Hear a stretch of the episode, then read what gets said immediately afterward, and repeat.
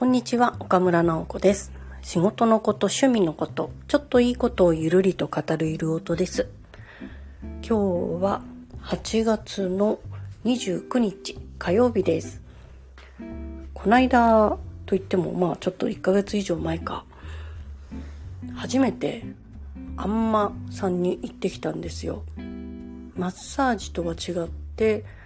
多分何か免許持っている人があんまっていう看板が掲げられる人がやっている整体みたいな場所なんですけれども、ちょっと姿勢も悪いし、何かが歪んでる気もするし、もちろん肩こりもあるし、首もなんか痛いしで、病院に行って全然違う、喉の話で行った時に結構姿勢もなんか影響するんで、もしできたらそういうのもほぐすようにしてみてくださいって言われたので、ちょっと近所でそういうことをしている場所を探して行ってみたんですね。で、いろんなチェーン店のマッサージとかもあるんですけれど、そういうところじゃなくって、なんかもうちょっと体のことを知っていてくれている、免許持ってる人の方がいいなと思って、あえてそういうところに行ったんですけれども、結果として結構正解だったなと思います。普通マッサージだと凝ってるところをこう指で押して揉んだりとか、人によっては随分強く押したりとか、揉み返しが出ますとか言われながらグイグイ押されたり、あとは整体だったらちょっとバキバキ言わせたりするところもあると思うんですけれど、行ったところはもう全然痛くないんですね。指を使って骨とか腕とか筋肉とかそういうのをなんかこうつまんで軽く揺らすみたいな、なんかこう骨をチューニングしてる感じ、骨と筋肉の流れというか、そういうのをこう軽く揺らしながら、小刻みに揺らしながらチューニングしていく感じ、なんか指がこういろんなものを探り探り様子を見て、必要な分だけちょっと動かすみたいな感じなんですよ。だから全然痛くもないし、普通に世間話もできるし、最初行った時これはなんか聞くのかなと思いながら行ってたんですけど、いざこう寝てる状態から起き上がって立ち上がってみると、随分体の調子が変わってました。ほんの1時間ぐらいだったと思うんですけど、なんかこう全身をつまんでちょっと揺らしてもらって、立ち上がったら、なんでしょうね。自分の場合は肩こりが結構ひどかったんですけど、でデスクワークをしているから、なんかこう前に丸まる感じで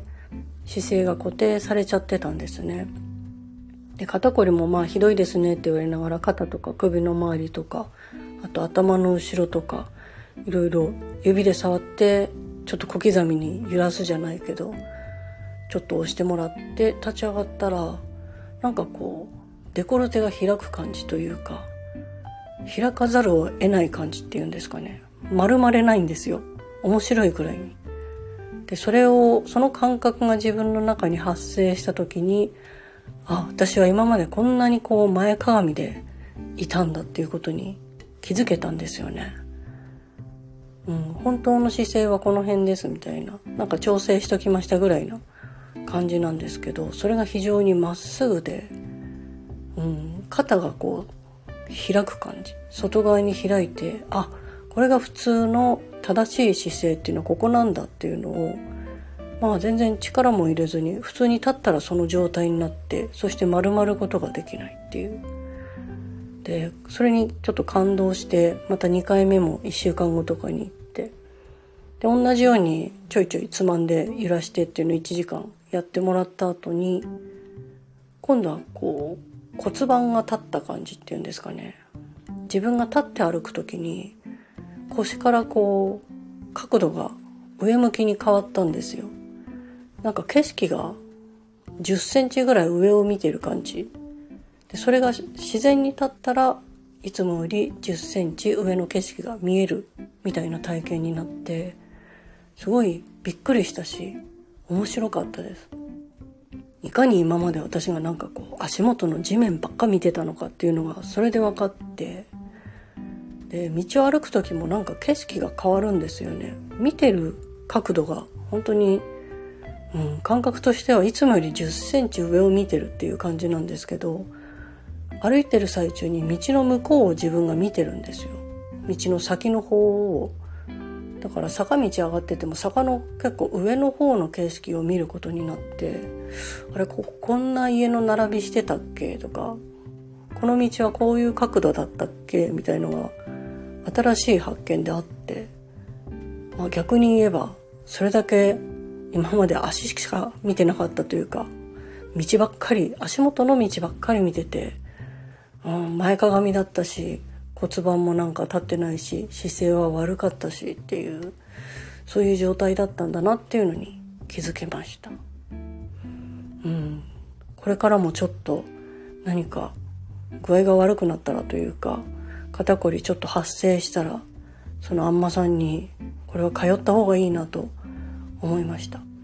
最近は誰もあんまさんって言わないから珍しいですねって言われるんですけど、あんまさんに言われちゃってそうなのかと。みんなマッサージとか整体とかそういう名前で予約をするらしいんですが、私はあんまお願いしますって電話したら、それはちょっと珍しがられました。でもあんまって言わないですかね。そうなんだ、一番わかりやすい気がしてたんですけど。というわけで皆さんもまあよかったらちょっと行ってみてください。なんか面白い体験ができると思います。というわけで皆さんにもいいことがありますように。岡村直子でした。